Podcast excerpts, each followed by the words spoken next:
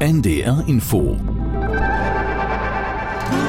Zwischen Hamburg und Haiti.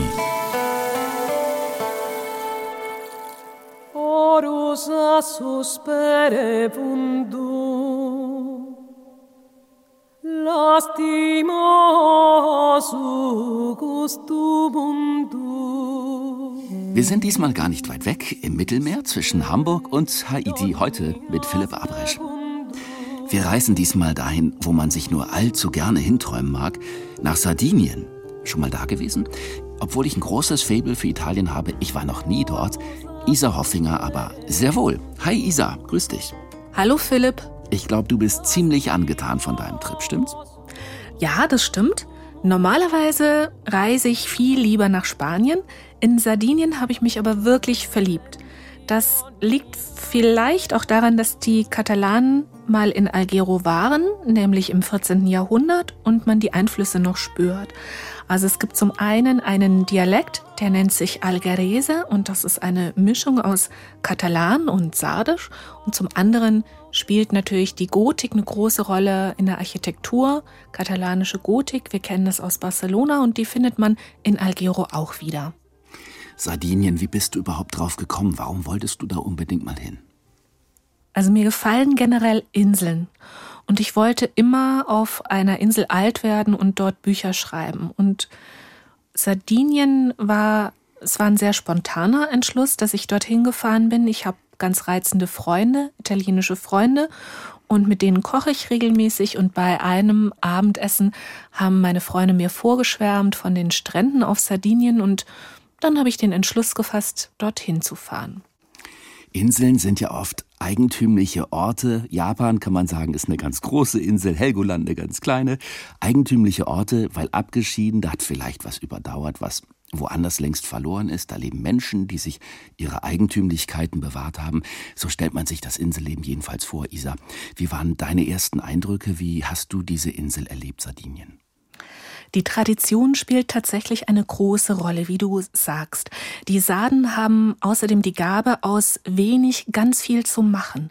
Sie konzentrieren sich aufs Wesentliche, zum Beispiel beim Essen, aber das, was sie machen, was sie produzieren, ist wirklich extrem gut. Dann gibt es sehr viele mh, hm, Bräuche, in Sassari zum Beispiel findet jedes Jahr am 14. August, das ist der Vortag von Maria Himmelfahrt, ein Umzug statt. Der heißt Prozession der Kerzen. Und diese Kerzen sind aber nicht aus Wachs, sondern es sind riesige Holzsäulen, die wiegen 400 Kilo und werden getragen. Und jede dieser Kerzen gehört zu einer Berufsgilde. Da sind zum Beispiel Steinmetze vertreten, Bauern, Tischler, Gemüsehändler oder Schuhmacher und die Gilden tragen diese Holzsäulen zu Musik durch die Straßen von Sassari. Und damit lösen die Menschen ein Gelübde ein. Denn im 16. Jahrhundert wurde Sassari mehrfach von der Pest heimgesucht und eine der schlimmsten Epidemien endete angeblich an einem 14. August, nachdem die Mutter Gottes um Hilfe angerufen worden war. Warum erzähle ich das?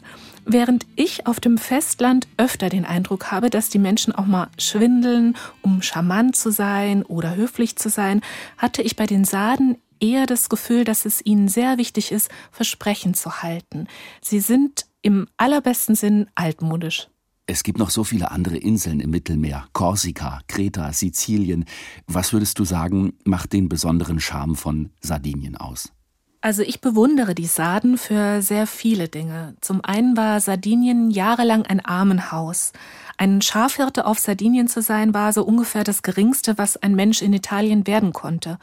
Und aus diesem Mangel haben die Menschen aber eine Tugend gemacht. Also im Vergleich zum Festland haben sie zum Beispiel weniger Sinn für Mode oder für dieses berühmt-berüchtigte Dolce Vita. Es geht viel, viel weniger darum, den Schein zu wahren, Bella Figura zu machen, also eine gute Figur abzugeben. Sie sehen ihrem Gegenüber lieber ins Herz. Und wenn du ein gutes Herz hast, bist du auf Sardinien auch sehr willkommen.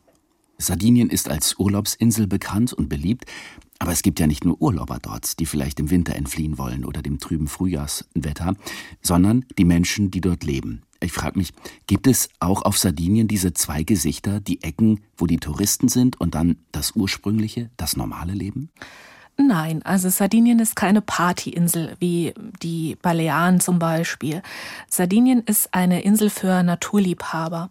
Es gibt auch eine High Society dort, also die Reichen und Schönen, die genießen die Strände und sie genießen das Meer. Sie segeln vielleicht vor den Küsten, aber man trifft sie überhaupt nicht in den Urlaubsorten. Mit Italien verbindet man oft Lebenslust, Freude, Dolce Vita und Musik ist ein großer Teil davon. Die Menschen auf Sardinien, was würdest du sagen, welche Rolle spielt Musik für die Menschen auf dieser Insel? Eine große, also eine tolle Sängerin, wie ich finde, ist zum Beispiel Elena Leder. Mich erinnert ihre Musik eher an Tango. Also es gibt eine, eine melancholische Musik dort. Sie ist gar nicht lebensfroh, wie man das so kennt, und sie entspricht auch überhaupt nicht diesem Klischee, was wir haben, aber sie ist wunderschön. Die Sarden singen offenbar auch gerne. Canto a tenore ist ein ganz besonderer Stil. Komm, wir hören uns mal an, was du da erlebt hast.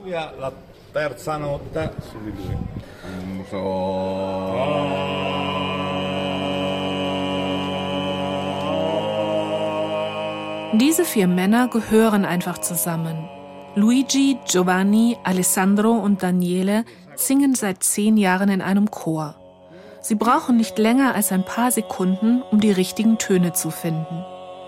Ihr Canto a tenore klingt wunderbar harmonisch.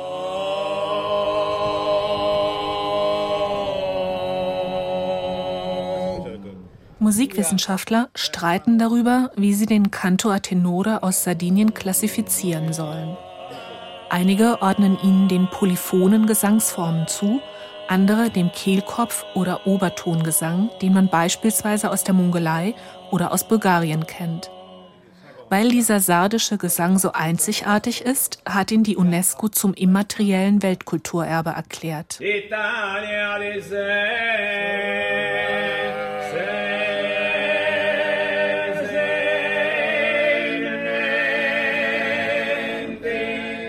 Das Lied, mit dem sie an diesem Abend ihre Probe beginnen, bedeutet den Männern viel. Italien, warum hast du Sardinien vergessen, heißt es darin. Der Text handelt davon, wie Sardinien im 19. Jahrhundert vom italienischen König ausgebeutet wurde. Die Insel war damals die Kornkammer des Landes. Außerdem gab es viel Wald auf Sardinien.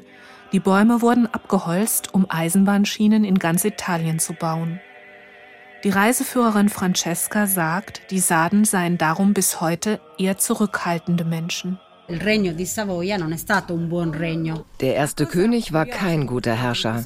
Er hat den Leuten alles genommen und nichts gegeben. Francesca führt Gäste durch die Altstadt von Bosa und zeigt ihnen das Chorhaus. Es liegt im Zentrum von Bosa, in einer der schmalen Kopfsteinpflastergassen.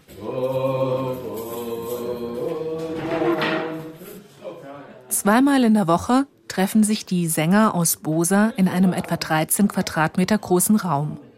An den Wänden hängen Fotos von Auftritten. Auf den Holzstühlen sitzen die zwölf Männer, die zwischen 30 und 60 Jahre alt sind, nur selten.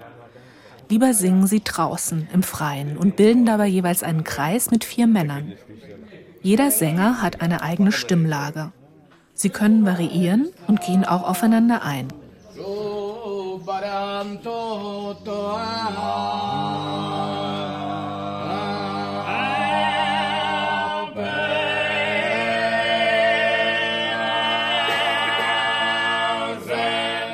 In Bosa heißt der Canto a tenore Canto a Draju.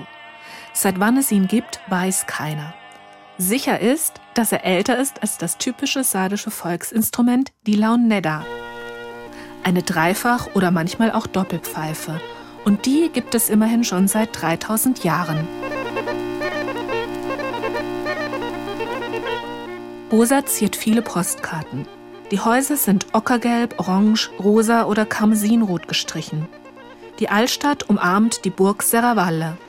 Es gibt viel Wasser, das macht das Land fruchtbar, sagt Francesca. Der Temo ist der einzige schiffbare Fluss auf Sardinien. Schon die Phönizier bauten eine Siedlung hier. Sie gaben der Stadt auch den Namen Bosa.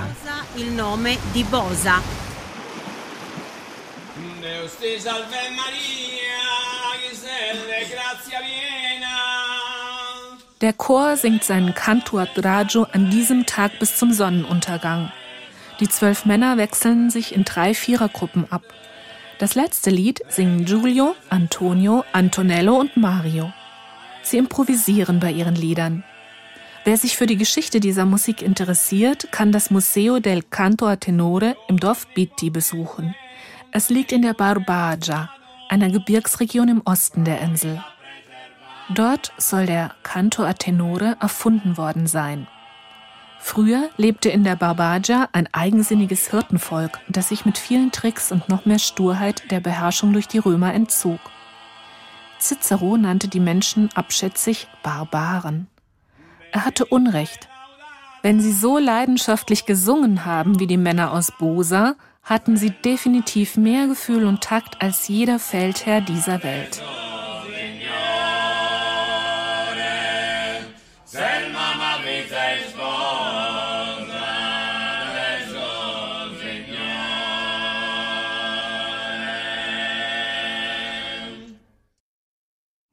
Isa, Canto a Tenore klingt toll und Singen ist ja oft auch ansteckend. Hast du mitgesungen? Das hätte ich sehr gerne, aber dieser Gesang ist tatsächlich nur für Männer. Inselbewohnern sagt man ja manchmal nach, sie sind vielleicht ein bisschen verschroben, aber vielleicht freuen sie sich auch über Besucher. Wie war es für dich? Bist du schnell ins Gespräch gekommen mit den Sarden? Nicht so schnell wie mit den Italienern vom Festland.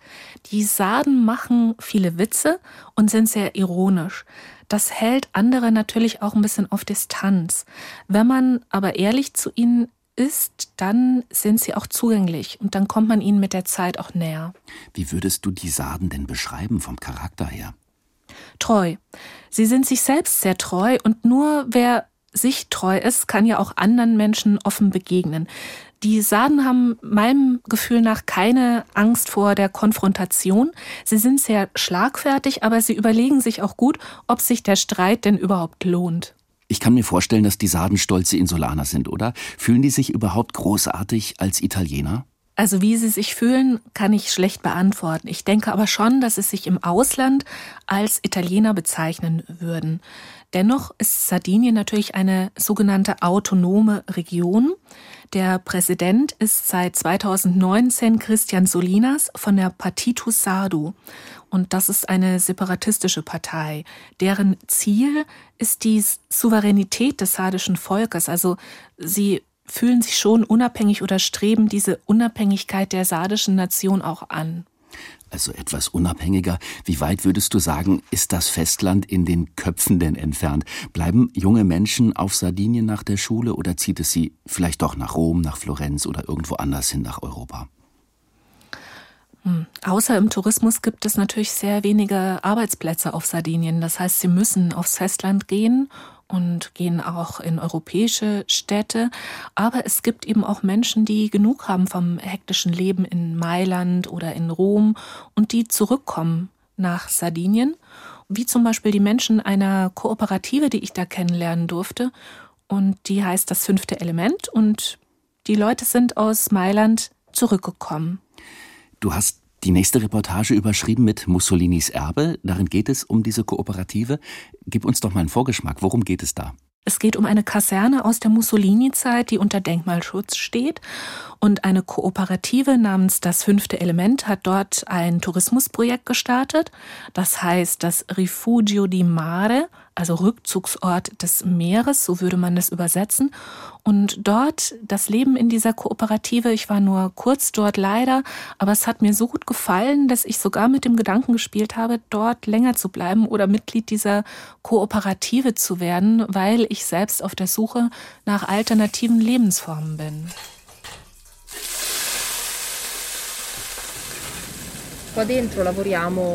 In unserer Kooperative arbeiten mehrere Leute. Ich, Matteo, Salvatore, Mario, Alfredo und Claudio. E, Doris hat lange hellbraune Haare und ein blasses Gesicht. Sie ist Anfang 30 und sehr zierlich. Claudio hat kurzes schwarzes Haar und Tätowierungen an beiden Armen. Er ist etwa zehn Jahre älter als Doris, trägt Jeans und hat einen Vollbart. Wenn er lächelt, sieht er aus wie einer der attraktiven Gentleman-Gangster aus einem Hollywood-Film über Little Italy in Chicago. Während Doris uns begrüßt, kocht Claudio im Restaurant des Rifugio di Mare. Claudio ist der beste Küchenchef, den ich auf Sardinien kennenlerne. Als ich ihn zum ersten Mal in der Küche beobachte, bereitet er Panna Cotta aus Ziegenmilch zu. Früchte drapiert er so liebevoll und sorgsam auf dem Teller, als wären es kostbare, gerade gestohlene Juwelen.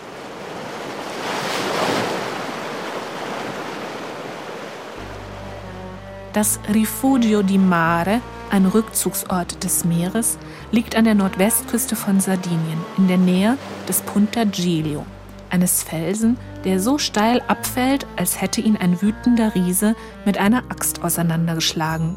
Hier in einem Naturschutzgebiet, dem Parco Naturale Regionale di Porto Conte, dürfen weder Autos noch Motorräder fahren. Früher war hier das Gelände der Batterie SR 413. Die Großbuchstaben SR stehen für Sardinien. Im Jahr 1938 wurde dieser Stützpunkt der italienischen Marineartillerie in Betrieb genommen, um die Bucht von Porto Conte zu beschützen. Im Zweiten Weltkrieg dienten hier 72 Männer unter dem Kapitän Giovanni Battista Pena. Die Kooperative hat das Areal und die Kaserne restauriert. Im Jahr 2017 fanden sich die Mitglieder, um eine nachhaltige Lebensphilosophie in die Realität umzusetzen. Die meisten von ihnen wollten weg aus Großstädten wie Mailand. Ich kann nicht sagen, dass das Leben in der Stadt schlecht ist. Es passt nur im Moment nicht zu mir. In der Stadt gibt es viel Kultur, Konzerte und so. Aber hier kann man die Natur genießen. Matteo ist 40 Jahre alt und ein kluger, sensibler Mann. Ein Job, in dem man nur viel Geld verdient, hat mich nie interessiert. Ich möchte ohne Hierarchien arbeiten, an einem wunderschönen Ort wie diesem hier. Wir entscheiden alles zusammen. Durch die Pandemie konnte das Rifugio di Mare erst 2021 öffnen. Für alle ist das Unternehmen ein großes Abenteuer. 20 Prozent der Finanzierung haben wir über Crowdfunding organisiert, 80 Prozent mit einem Kredit einer ethischen Bank. Aus Denkmalschutzgründen mussten alte Gemälde erhalten werden. An den Wänden im Restaurant steht darum Vincere venceremos, neben einem Bild von einem Kriegsschiff. Wir werden siegen bedeutet das. Auch andere Schriftzüge erinnern an Mussolini. Mir persönlich ist das sehr unangenehm. Andererseits halten wir auch die Gedanken an eine schreckliche Zeit lebendig. Was hier steht, ist ja nie realisiert worden. Italien hat den Zweiten Weltkrieg nicht gewonnen. Ich verstehe die Schriften als Mahnung. Dass Menschen sie sehen, trägt hoffentlich dazu bei, dass der Faschismus nie wiederkehrt.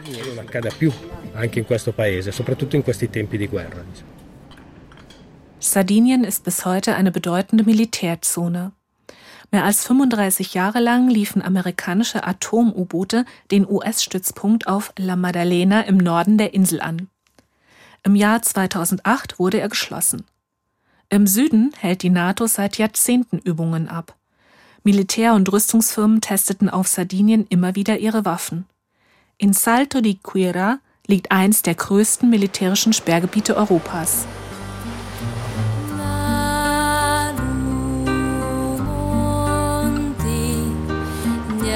Im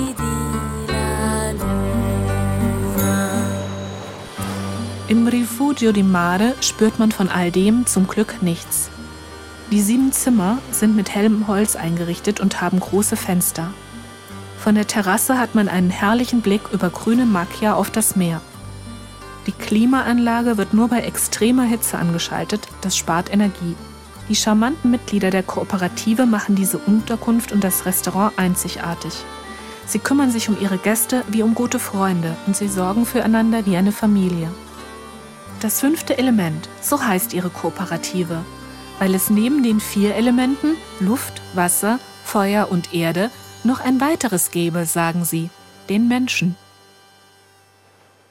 Isa Hoffinger, wir sind heute auf Sardinien, Italien. Wir müssen mal übers Essen reden. Die meisten verbinden mit Italien Pizza und Pasta. Was steht auf der Speisekarte bei den jungen Leuten, die du besucht hast auf Sardinien? Fisch natürlich, Dann auch Pasta, Pasta Fregola. Das ist eine sardische Pasta in Kugelform. Es sind so ganz kleine Kügelchen. Und viele junge Sarden experimentieren auch mit dem Nachtisch. Also Panna Cotta kennen ja alle Menschen. Und, und lieben es. Ja, stimmt. Normalerweise ist es aus Sahne. Und dort habe ich eine Variante probiert aus Ziegenmilch und fand das großartig. Würdest du sagen, Sardinien hat sich auch in einer Eigenart in der Küche bewahrt? Definitiv. Also da muss ich weiter ausholen. Formaggio ist ja ein Käse aus Kuhmilch. Dann gibt es noch den Pecorino, also Schafskäse, und es gibt noch Caprino, das ist Käse aus Ziegenmilch. Und auf Sardinien gibt es vor allem Pecorino und Caprino. Es soll die größte Schafszucht Europas dort geben und die Produktion von Pecorino wird auch von der EU gefördert, soweit ich weiß. Probieren muss man aber auch unbedingt Brot, nämlich Pane Carasau oder Pane Carasatu heißt das. Das bedeutet übersetzt geröstetes Brot. Und es handelt sich um ein ganz, ganz dünnes und knuspriges Fladenbrot aus Hartweizengrieß. Früher hatten die Hirten das auf der Weide dabei. Und man bekommt es heute überall mal mit Kräutern, mal ohne Kräuter. Da gibt es verschiedene Varianten. Vor meinem inneren Auge habe ich jetzt schroffe Berglandschaften, Ziegenherden, Schafsherden, dazwischen die Hirten. Du bist ja auch in den Norden Sardiniens gereist. Würdest du sagen, da zeigt sich die Insel nochmal mit einem anderen Gesicht? Ja, definitiv. Im Norden muss man zum Beispiel viel öfter anhalten auf der Straße, wenn die Schafherden und Ziegenherden vorbeikommen. Aber wenn man aufs Fahrrad umsteigt, kann man dieses Problem natürlich umgehen. Ich bin auch sehr viel Fahrrad gefahren.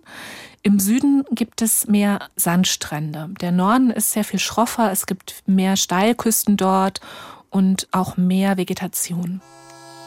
Deine Reise durch den Norden, wir hören mal rein.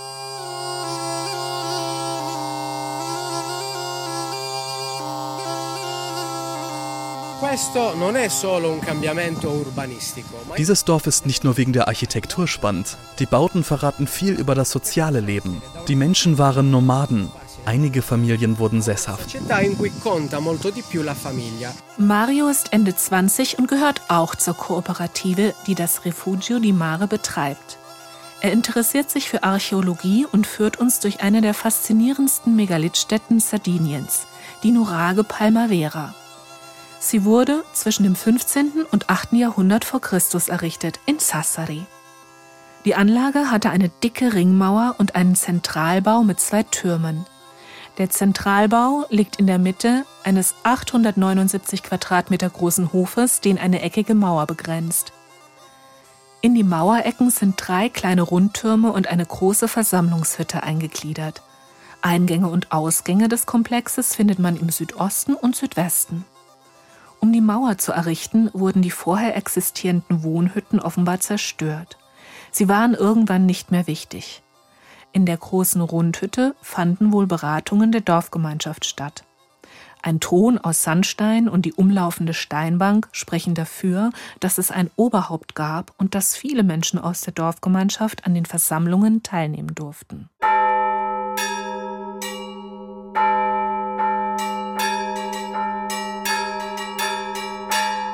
Nuragen sind prähistorische Bauten der Bonnanaro-Kultur, die von 2200 bis 1600 vor Christus existierte, und der nachfolgenden Nuragen-Kultur, die es schätzungsweise bis 400 vor Christus gab.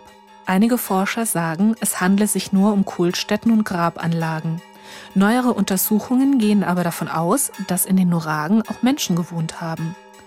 Etwa 10.000 Nuragen sollen auf Sardinien errichtet worden sein. In der Nurage Palmavera wurden auch Werkzeuge entdeckt, Bruchstücke von Schwertern, Dolchen oder Äxten, dazu einige dekorative Gegenstände, Armbänder und Ringe. Ein Angelhaken dokumentiert, dass sich die Menschen schon damals unter anderem vom Fischfang ernährten.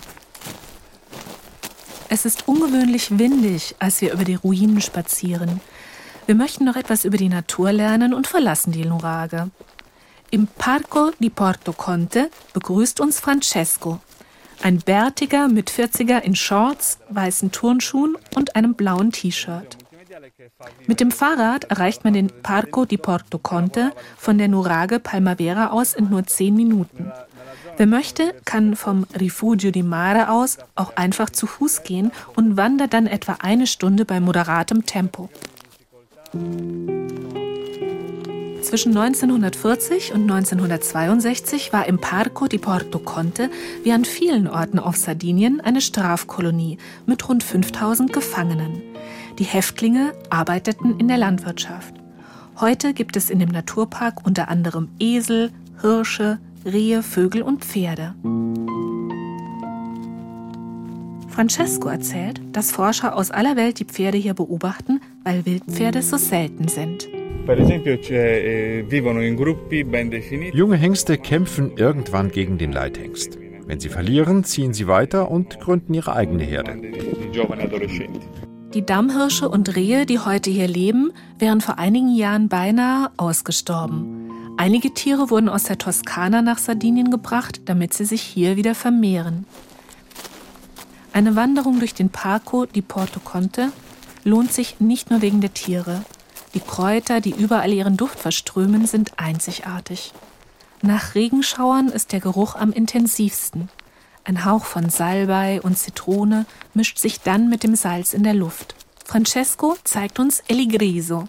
Es wächst an einer Steilküste, riecht und schmeckt nach Lakritz. Die Bedingungen für die kleinen Pflanzen sind hier sehr schwierig.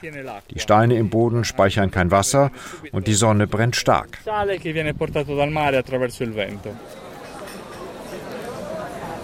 Wir besichtigen Alghero. Die Kathedrale Santa Maria stammt aus dem 16. Jahrhundert. Bis zu ihrem Bau diente die Chiesa di San Michele als Kathedrale. Ihre Kuppel ist mit bunten Kacheln bedeckt. Spanische Eroberer haben Algero geprägt. Noch heute findet man in vielen Restaurants katalanische Gerichte. Bei einem Glas Rotwein mit Blick auf den großen Hafen genießen wir unseren letzten Abend auf einer zauberhaften Insel, die zwar keine prunkvollen Paläste zu bieten hat wie Rom oder Florenz, deren Natur und immaterielle Schätze aber unbezahlbar sind.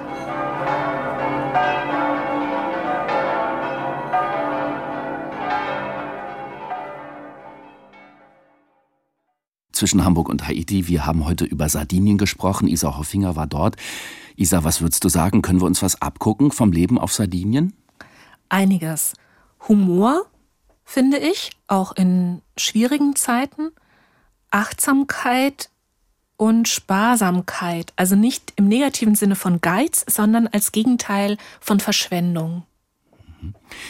Wir haben schon viel gehört und erlebt von dir.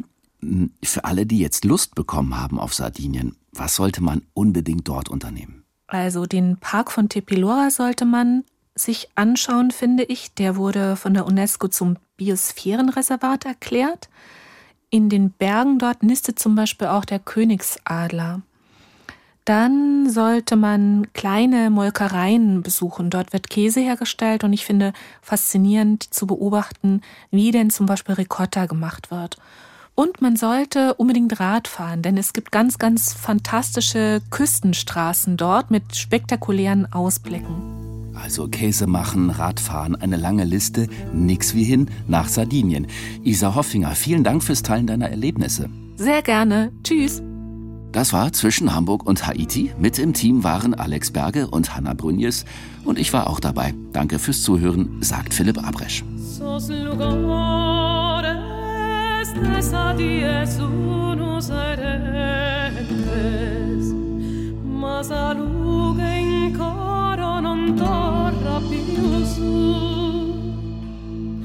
Che una mina sola minente sapatu en non tocco en un